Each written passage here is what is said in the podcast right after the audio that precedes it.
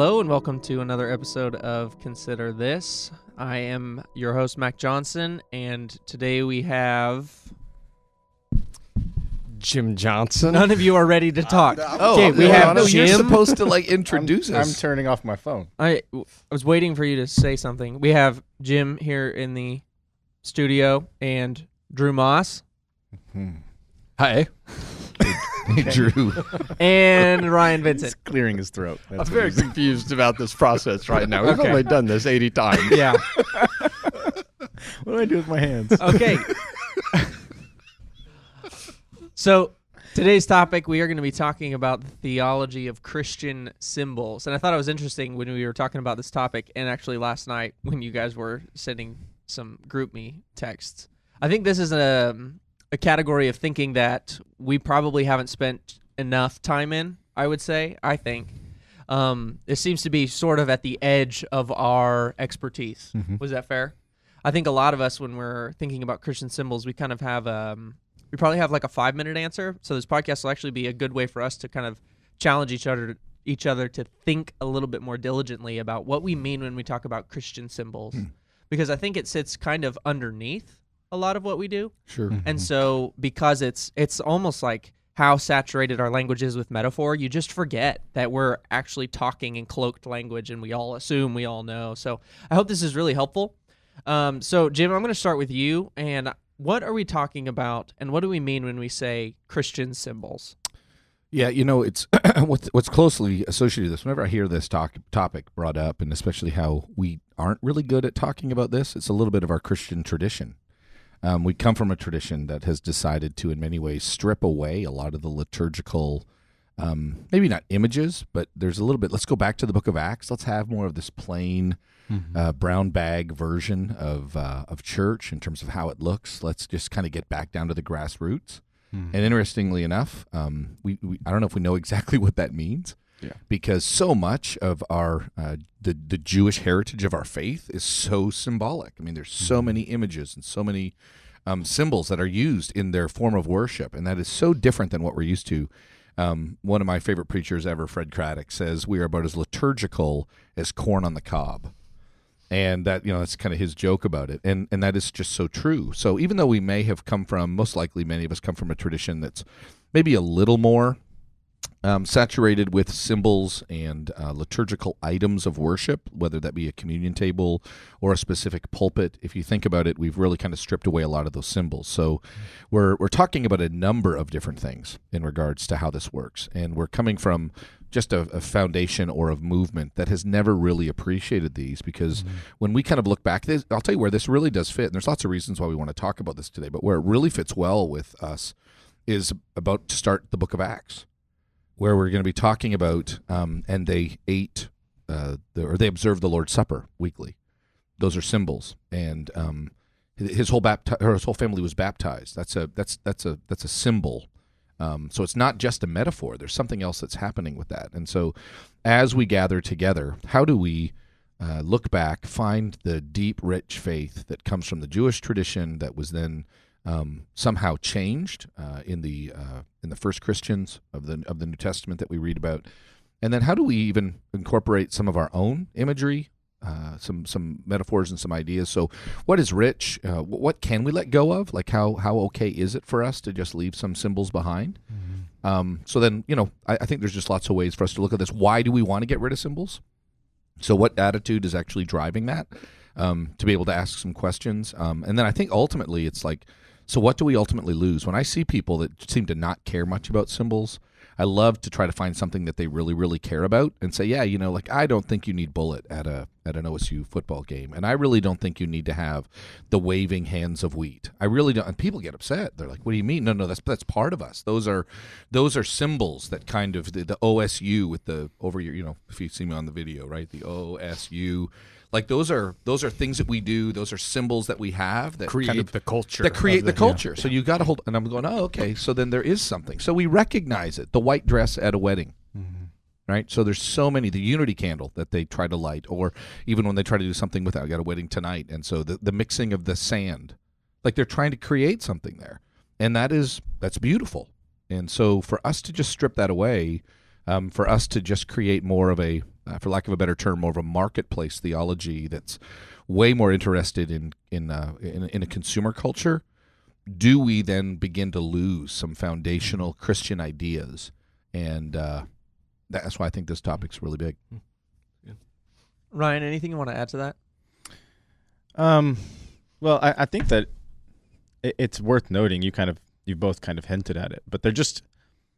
I think that symbols are in many ways inescapable, and, and I wonder how much of our kind of Spartan approach towards symbols is. Some of it, I think, is theologically driven Yeah, um, out of yeah. the the Restoration movement. I think some of it is just a symptom of life on the frontier. Of we just we have simple churches out in the country and so we're not going to have like a decadent style of worship because it just doesn't fit our culture. Yeah. and then the convictions might attach themselves to just natural circumstances after a while.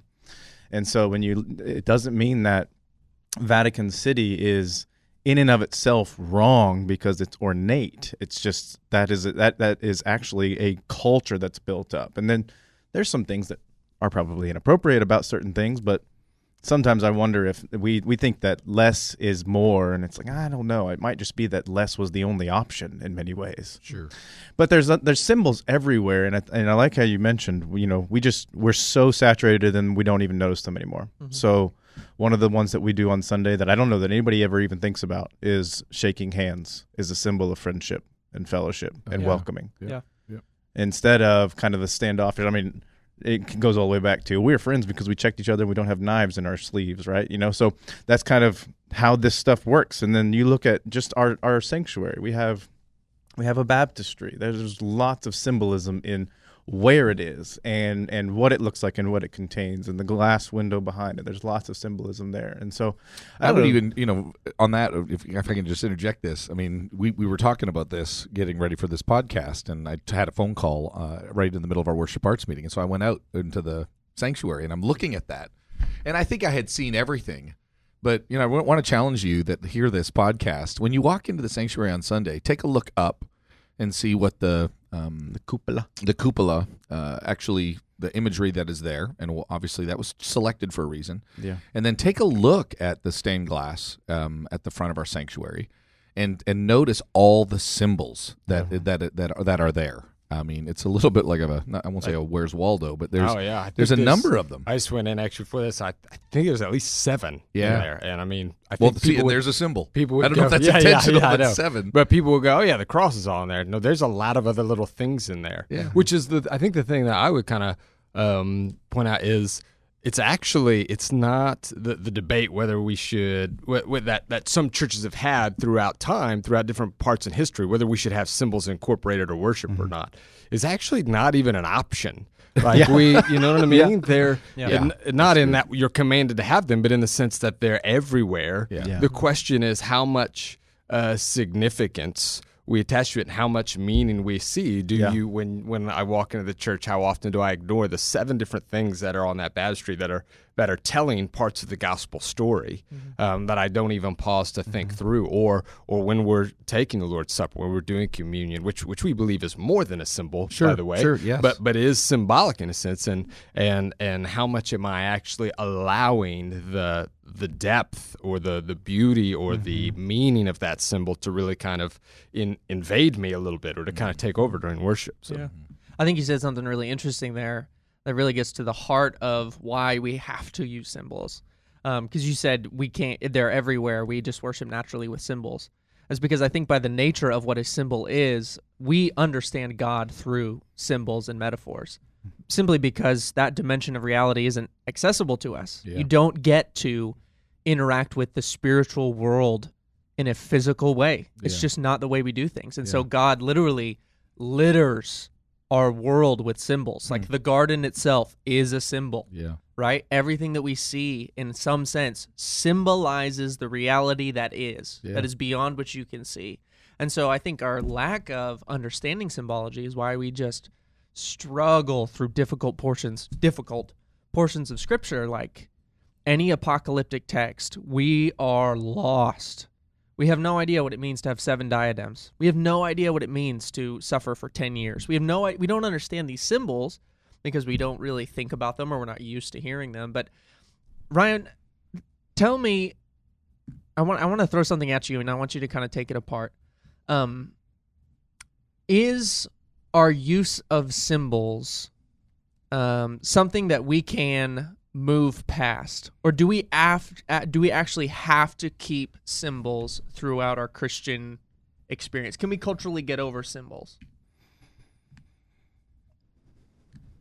I don't I don't know that you can and maintain the integrity of like a full life of worship. Maybe if you wanted to make an argument that um, our life in the faith is purely cerebral, perhaps, but I would argue that that's a an ill-fated agenda. Um, I, I just think that there's so much about life knowing and following and loving Jesus that is visceral, that is embodied, enacted, that is visual, that is heard and is spoken and is read. I just I don't know how to escape symbols in all of the different sensory ways that I interact with with Jesus or that I devote myself to Jesus or that I worship Jesus. I just it is it is one thing and and i really do. I i, I love love love worshiping jesus with my mind through study. It is it is something that i just i truly enjoy that kind of interaction with him. And yet i need to sit in like an aesthetically pleasing space that says something to me about him. I need to see that stained glass i need to to hear songs that are truly just metaphor after metaphor after metaphor sung over me. I need to sing those myself. And so I would say a faith that has been stripped of all its symbols is just it, at some point it just becomes an anemic faith that is abstract and cerebral alone and i don't know that that's really what i find in the saints doing in scripture or throughout the history of the church I mean, let me let me play off the phrase an, anemic, um, because you know anemia is this lack of iron that we have in our bodies, and yet a lot of people don't realize they're anemic. They go, "Guess what? I was at the doctor's office. I found out I was anemic. You didn't even know, did you? No, I really didn't. Like it's not. I, I guess I felt a little weak, but I didn't realize what was actually happening. That was that was your normal. Yeah, that had become literally my new normal. And so, I mean, I'm kind of able to function, right? I woke up, I went to work. I just felt, I don't know, I just felt weaker than I really was. kind of tired yeah Kind of tired. And, you know, what what happens is is that there seems to be, and it's just such a powerful way, I mean, really symbolically describing what's what goes on when we remove the symbolic elements. Um, those things that matter the most to us, we fight for the symbols. And I think that's even what's been happening over the last number of years on the worship wars that exist. The removal of the organ on the stage um, was actually probably somewhat of a symbolic move. Um, the removal of the communion table. Yeah. Um, you know, and in, in, the 80s when that became a popular thing to do, the removal of, um, and then honestly, then we have other ones that get more complicated. The removal of the American flag and the Christian flag from sanctuaries. But how many new Um, churches are like? Uh, there's never any plan to put a baptistry in the like a permanent baptistry in the No, church. we'll just put a pool in the lobby. yeah, Yeah. I mean, or we'll move. I mean, something even as simple as we'll move the, the, the baptistry to the side. So, you know, I took a class in grad school um, talking about the theology of architecture. And they basically say that if you walk in your sanctuary, look down the center of the aisle, and you can see that which is most significant. And so, in a Catholic church like we were in not that long ago at Xavier, I mean, you could tell what matters the most. I mean, that that altar is huge, and I mean, the expense that they paid on it. I mean, the fact that there is a bone from a former priest like embedded in the altar. You know, they, they've got a lot of symbols about that. So you know what matters the most.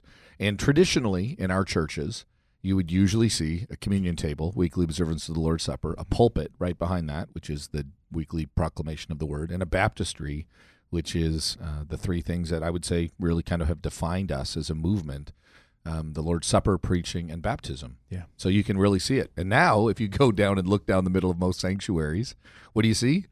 A band mm-hmm. A- again just kind of making the observation and a lot of our um, a lot of our understanding even the way that we've actually taken the word worship and it uh, literally instead of worship through song and worship through observance of the lord's supper and worship through meditating on god's word worship is now synonymous with singing right Yeah. And so it's kind of interesting how all of that is developed. And I think the use of symbols or the unintentional, unthoughtful way of doing them um, becomes a big part of that. So we're we're talking a lot of I mean, we're talking a lot in the abstract. So Drew, what does it look like? Let's break a symbol down that we use in our worship services. And let's try and just put that in real concrete terms because I think what people can do with symbols is, oh, it can mean whatever you want it to mean, right? That's where we go. And there is a hermeneutic of symbols, right? There's a whatever we can make up a word for that. So, can you break down either a symbol like that we have in our sanctuary or a part of our worship that we do and kind of put that in concrete terms for our reality and then kind of I would say spiritually, like what does that metaphysically relate to? Yeah. Um, I mean, we, we come back to a couple times, but it's it's interesting. Even in our movement that really did try to break away from tradition and liturgy, um, a lot the two things that we would not let go of, and that's because we we saw in the Book of Acts, and and it seemed like they were crucial for the church was is these two sacraments of communion or the Lord's Supper and Yeah. baptism. And so even in our kind of trying to shed the cultural symbols or whatever, we we kept these symbols that were that were kind of embedded in the culture of the first century there. And and it really is interesting that Jesus did not just say to his disciples, "Remember me," uh, or "Remember what I did on the cross." He, he could have done that. He could have said, you know, he could have given them like a line to memorize about how he Yeah, about how good. he had died on the cross. That's really good. Or he could have given them a song to sing, or he could have he could have done. But what he did does is he takes bread and wine, and and he holds it up and he says, "This is my body," and and he breaks it. And and this is after, by the way, preaching several times about about eating his flesh and about those kinds Yeah, of things. yeah. And then he takes a drink um, that looks a lot like blood. That literally, it's not just not just kind of liquid, just like blood is liquid. He takes something that looks like blood and says, "And this is my blood poured out," and and literally says, "Do this in remembrance of me. Do this as a way to to remember what I did." And so, um, this is where we, you know, we we lose when we've talked about when we make communion a time for personal reflection to think back on the bad Yeah. things that I've done this week or to confess or to, to kind of get through those things and or pray a little bit. We miss you know what I mean the very tangible things that are supposed to draw us back to not what I've done but what Jesus has done and that are supposed to kind of um, strengthen my worship rather than my feelings of contriteness and strengthen my thanksgiving and gratitude because I get that like hold in my hand these things that say this is who Christ is. This is what he's done. And then and then look around at everybody else holding those same elements and see that this is what he created.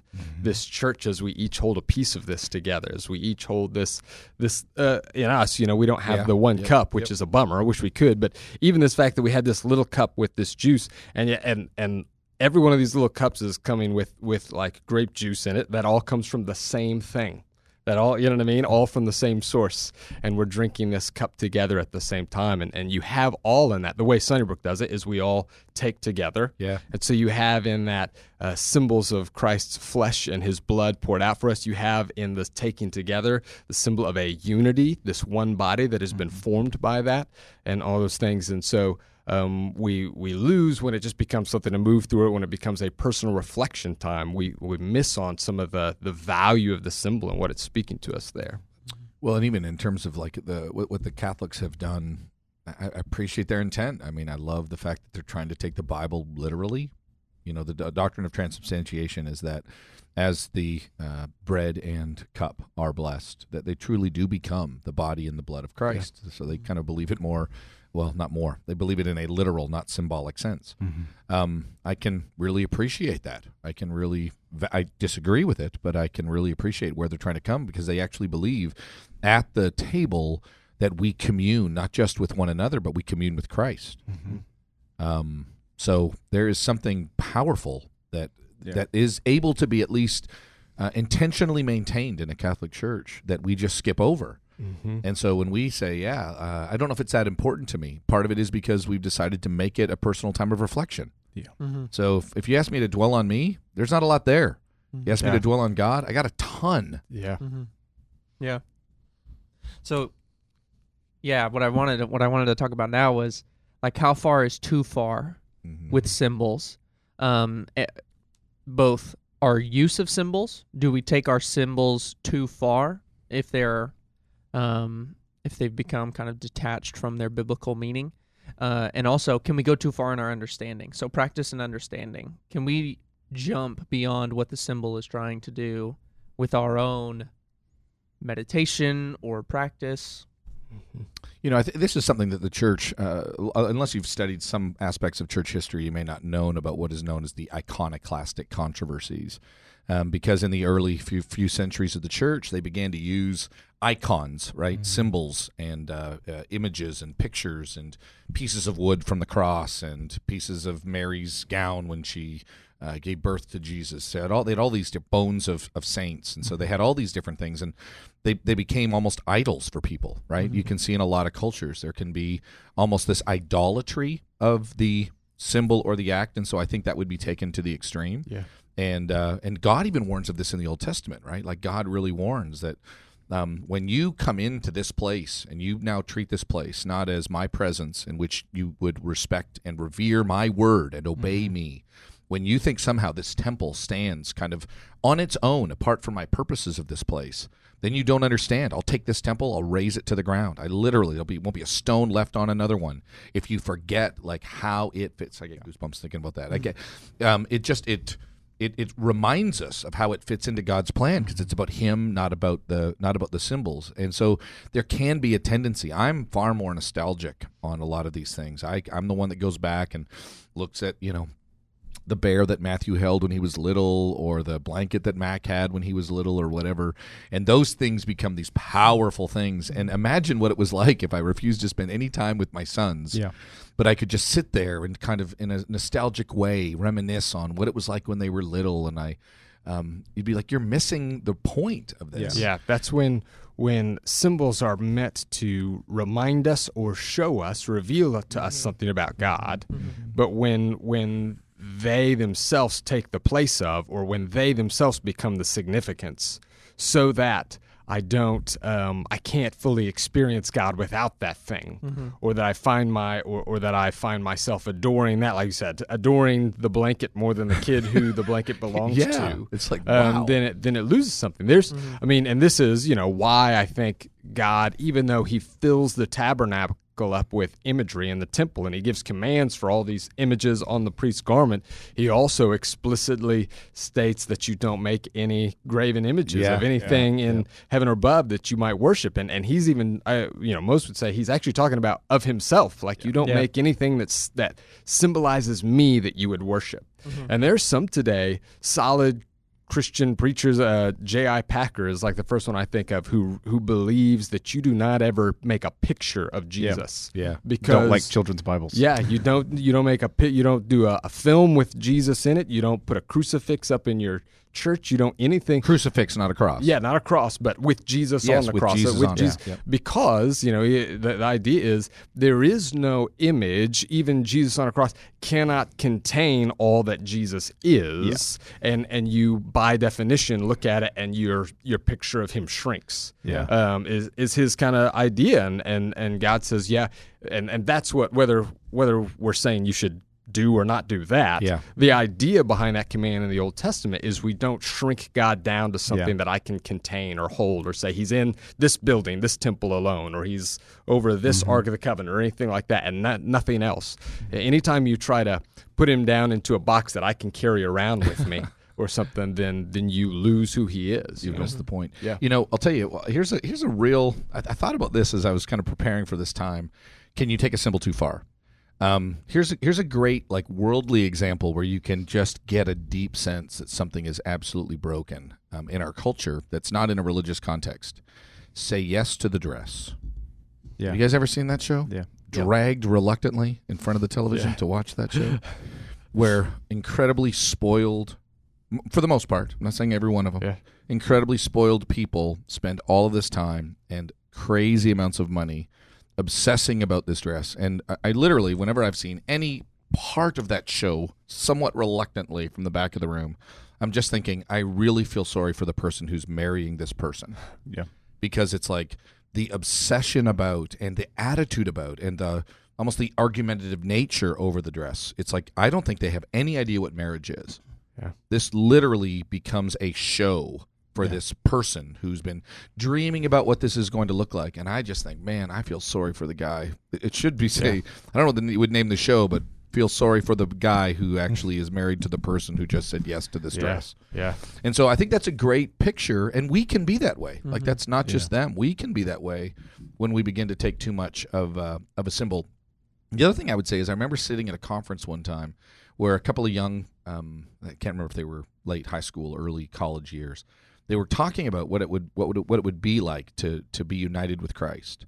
And so I'm kind of walking through them. They're just the story of Jesus. How are you united with Jesus? And so they talk about by faith. Okay, well, great, I get that. So by faith, but by faith in what? And we started talking about that. Well, by faith in His death, burial, and resurrection. And then I just asked, can you think of anything that God has called us to be a part of, that God has called us to do, that then helps us connect to the death, burial, and resurrection of Jesus Christ? And they both looked at me and they went, baptism. So, you know, uh, when we when we lose sight of some some things, then we don't get right. We don't we don't get the symbol. We can think through theologically and almost deduce a lot of the same things. The the bread and the wine was not Jesus just uh, kind of randomly making up what's red. Mm-hmm. Okay, wine's red. Yeah. It's like no, he ties back into the images of of uh, of Israel at the Passover. Yeah. Yeah. And he becomes the behold the Lamb of God. Mm-hmm. Mm-hmm. So you know you think about all these different images and all these different things. I mean these these are rich. They tell our story. Yeah. Yeah. And so I think that would be the right way.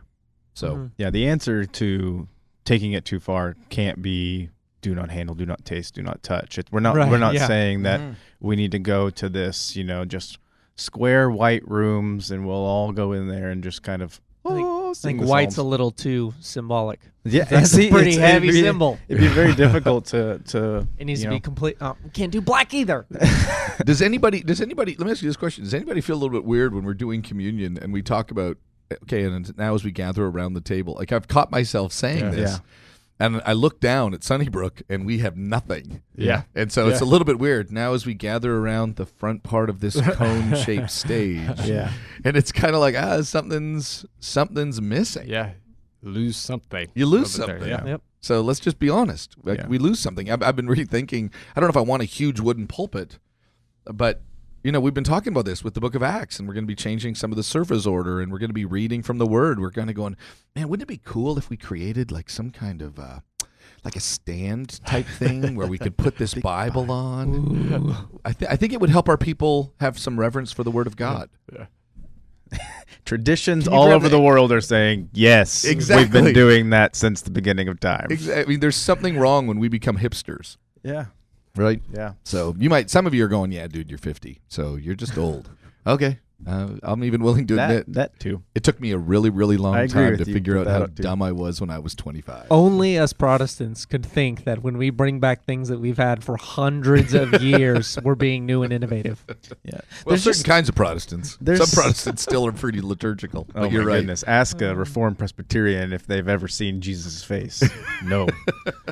um, only in a heretical moment. Um, you know, there's just something that's so powerful. I think about, like, I'm I'm not I'm not like an icon guy, but I am a very visual Yes. person, and so like we have crosses on the wall in our house, and they they are important for me. They don't in and of themselves have any power, I but they it. they help direct my mind and my focus in the mornings whenever I'm up for hours by myself before anybody else wakes up. They they direct my prayer time. They they they keep me focused on what's going on. I, I think. I mean, this is this is a, you might already think I'm probably weird, but this will make you think that Yes, we even do. more so. Yeah. Yep. Um, I'm with you. but like I'm following. I'm I- tracking.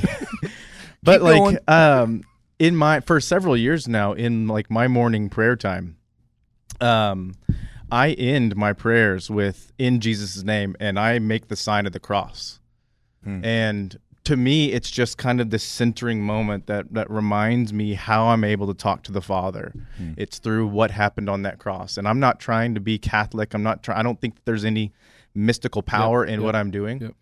but uh it's funny because that's just kind of something personal for me. I don't I don't do it here on Sunday mornings. I just it's just for me.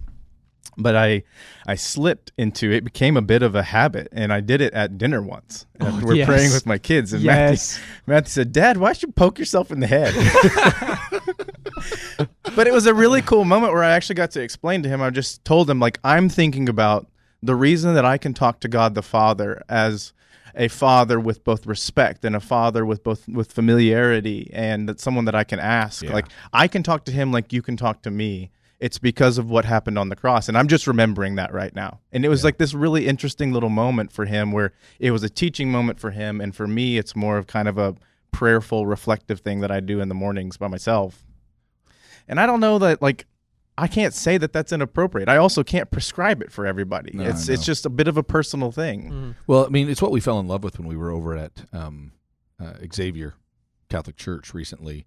Uh, when you walk into a service, you do certain things. Um, there's a, like a fount that has some water in it, and you kind of put your hand in that water to remind you of your baptism. Um, uh, I love looking at the kneeling benches that exist, so pe- you know, for us to get down on our knees and pray before God.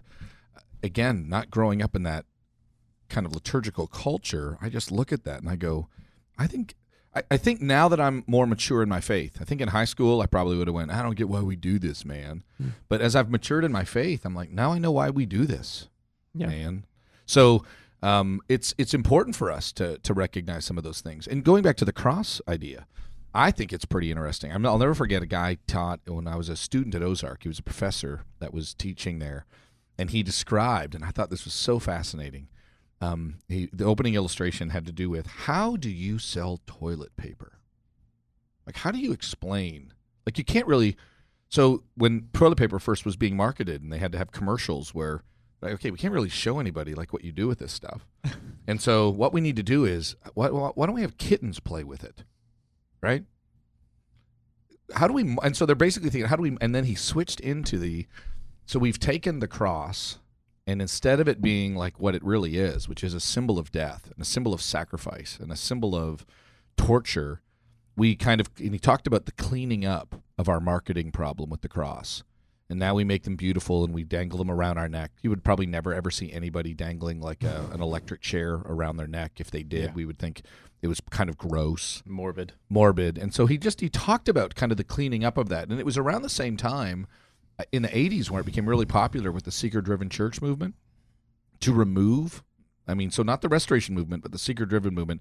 Let's get rid of all the christian symbols so that non-christians feel more comfortable in our environment. So let's make it look truly more like a mall more like a like a theater A with- food court. a food yeah a, a, a- literally like a, a theater with a food court Yeah. um, for people to kind of hear. I remember bill Hybels saying this and i appreciate his heart. I think it was ultimately a mistake let create a crossless room. So create somewhat of an anemic room where they would still hear a dangerous message. That's what he would say. So he wasn't i don't think intentionally like emptying the room of the cross's power. He still talked about the cross and he still preached about the cross and sacrifice but he kind of did an anemic job mm-hmm. in in in its in in the room. And it's funny i mean at least again without taking shots at anybody i, th- I think it's it's good for us to look back and say what was their findings after spending years of doing ministry together? And what they actually found out was our christians are anemic. Like that was the that was their that was their confession is that we are not raising up what we want to raise up which is fully devoted followers of jesus christ. They described a certain degree of, of anemic um, uh, anemia that was existing within their own people and I don't know how much they kind of connected those things. I don't even know if that's a, for sure a, a correlation. I'm not even saying that. I'm saying, Yeah. so you're telling me that if I have these symbols and if we do them right, then there'll be no anemia? Nope. I, it, I wish it were that simple. It's Yeah. not. Um, I just want us to stop and reflect on are we throwing something out when we decide to remove everything? Because um, I love preaching with the cross behind me and making reference to it and turning and looking at it. So there is something there about the cross. Mm-hmm. Th- There's just something about our symbology that makes us. It's it's another way for us to be distinct from the world. I I don't think we need to look for more ways to blend in. I think we. I think a distinctiveness is nice and healthy, and and to create a food court style or movie theater style church is to. You're just blurring the lines so much that now I don't even know if your believers can tell the difference between Yeah. followers of Jesus in the world.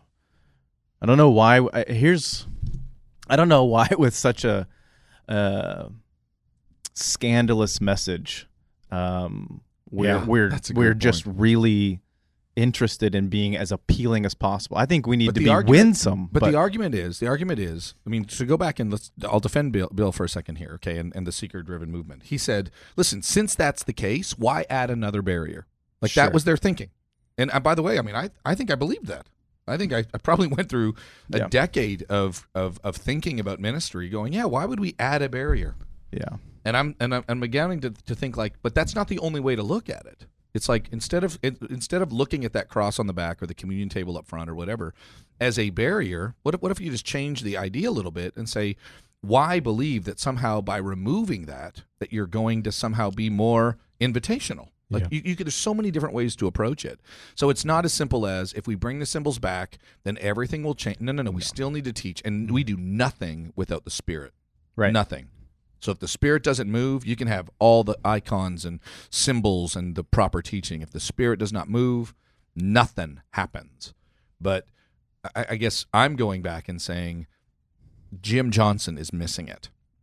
Like and literally like in my heart and in my soul. Like I'm I'm loving the images. I mean, I'll probably pray different. I have a, I have a friend that every time after he prays comes from a Catholic tradition. Every time he prays, he does the sign of the cross and I, I can tell he's not, not not he's not embarrassed by it, but I can tell it's a very private thing. But he'll do it in public, mm-hmm. and every time he does it, I'm just like, that was cool. I mm-hmm. mean, honestly, like it, it's it's like, man, I just I love the fact that he just right there recognized. I have no idea exactly what's kind of going on inside of his mind and in his heart. It just it spoke to me, and I think that that becomes something that we could do on Sunday morning by Yeah. being intentional. It's this embodied worship. I mean, I, I just dare, I, I would ask any of you who are maybe on the fence about where we are on this. The next time that you have a quiet moment to pray, do so on your knees and tell me if it's not Yeah. a, a different way to engage with the Spirit, to, to take a posture of submission and, and a posture of one that requires mercy because so many times I just realized a couple of years ago, that's why I started doing it, that I was becoming a little too casual about everything. And I wanted to restrict myself with some rituals that would help me focus on the one that I'm trying to commune with. Sure. And for me, the sign of the cross was that. And I do pray on my knees, you know, and again, it's it's it's a little bit of a not for show. This is kind of the private time with me and the Lord. I'm not against doing it in public, but sometimes I just rather avoid the questions. Um, Well, and that's a part. That's why I love is the fact that when when it comes to um, the national anthem, I mean, I know there's a lot of debate about how we should respond during a national anthem in America right now, but let me just kind of stick with the traditional view. and the traditional view is more of a hey, take your hat off and put your hand on your heart. And it's I'm not even an American. I know the words to the song, but there's something. I'm, I'm grateful for the country that I live in. And so I go through the ritual, and it actually, I think it gives me the appropriate amount of appreciation for what I have and I I like it. Okay, I'm not worshiping the flag at all, but man, there there comes a moment where just me being grateful for this land that God has given us, I I I think I'm gonna I'm gonna thank Him for it, and God help me to love you far more than it.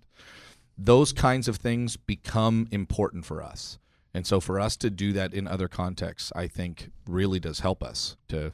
To, to, to value and appreciate it. What do you think? You're smiling. You, Drew, you're jumping on something. Oh, I just love that you, by chance, I know you weren't even meaning to, but by chance picked the most controversial political um, symbolic gesture in our in our country Jim right now takes to his talk helmet about. off and puts it on his chest. well, but you know what? But here's what's funny is is that honestly that it just shows you how powerful symbols are. Yeah, no, no kidding. Like yeah, it, it does. It just kind of lines up perfectly with why it's such a big stinking deal. yeah, it's Yeah. true. Yeah. Yeah. Um. Nobody's gonna say anything. We have like two seconds. I'm going to say we we've been overtime for the past four minutes, and Yeah, none of you have said what needs to be said. I never thought we'd make it this far. I know you didn't. Well, one of the things you know, one of the things that's actually kind of fun is, and you'll you guys will be seeing this rather rather rather soon, is you know we've spent some time with the new building campaign and kind of kind of really rethinking about you know who we are and what helps define us. And for a number of years, um, we've had some kind of version of the Sunnybrook S as kind of our logo, and kind of rethinking everything. And um, th- this definitely being a part of who we are. This idea of uh, remembering our heritage and digging deep into the Book of Acts and what is it that defines us. And literally, we're not supermen and women. We're not superheroes. We're followers of the cross, and so you'll probably start seeing a change in our in our icon, in our logo, so to speak. Um, and it's a cross again and it's been it's been kind of fun to hear people say, you know, it's it's kind of neat going back to the cross as kind of the symbol for what Sunnybrook is, and so mm-hmm. you're beginning to see the Sunnybrook S somewhat disappear. It's now called vintage. Yes. I was wearing a vintage throwback. throwback throwback Thursdays. I think we have to go through one more logo before it becomes vintage. Oh dang it! yeah. So right now it's just our It's just old logo. and out of date. Yeah. it's just our out of date logo. But I mean, honestly, when we were looking at what one of the things that we began to do is say, and Brian pr- provided this really cool Christian symbols that have like kind of been our example. We all know the famous Jesus fish with the ichthus, which is uh, an acronym for Jesus Christ, God, Son, Savior. Um, so you you have a number of different symbols. IHS on something. Go go Google what Yeah. IHS is, Mhm. And It's uh, usually on the center of a cross. on the center of a cross. Go back and see what that is. Those are those are powerful things. So, and there's a number of them. I really do. I, I would encourage you to just Google. We don't have time to talk about them all, but just to Google um, uh, Christian symbols, ancient Christian symbols, and you'll see what they were trying to do is even find a way to identify. Like I'll leave a mark so that Drew would know of, of, of what I am. Sometimes secretively, and then sometimes not secretively. Yeah. So um, there's some really really cool stuff, and we're just excited about even saying, "Hey, we we believe so much in these things, and not a lot is going to change, and and truly something as simple and as small as our um, uh, as our logo is going to be drawn back into um, you know what we are. We're not S's. We're crosses. Christians. Little crosses. little Yeah. little cross people. cross people. Little cross people. Yeah. Not but not cross upset. Cross transformed. Mm-hmm. Yeah. There you go. Okay. okay. So I just want to summarize um, before we before we close this thing out. That was close. So the next time you're walking around Sunnybrook or you're reading your your Bible or you're in, engaging with another Christian and you come across a symbol, I challenge you um, think that symbol all the way through as far as you can go. Let it let it go all the way through that. Um, I remember reading what was it? What was I reading? The How to Think. No, I was reading How to Think. Um, and he says just like go all the way down in the metaphor, right? And how powerful those those times can be when you start tracing down those symbols. I mean, that'll be a well of of learning and of spiritual growth that'll be beneficial for you. So, we're grateful for you. We are done with this podcast. We will do another one another time.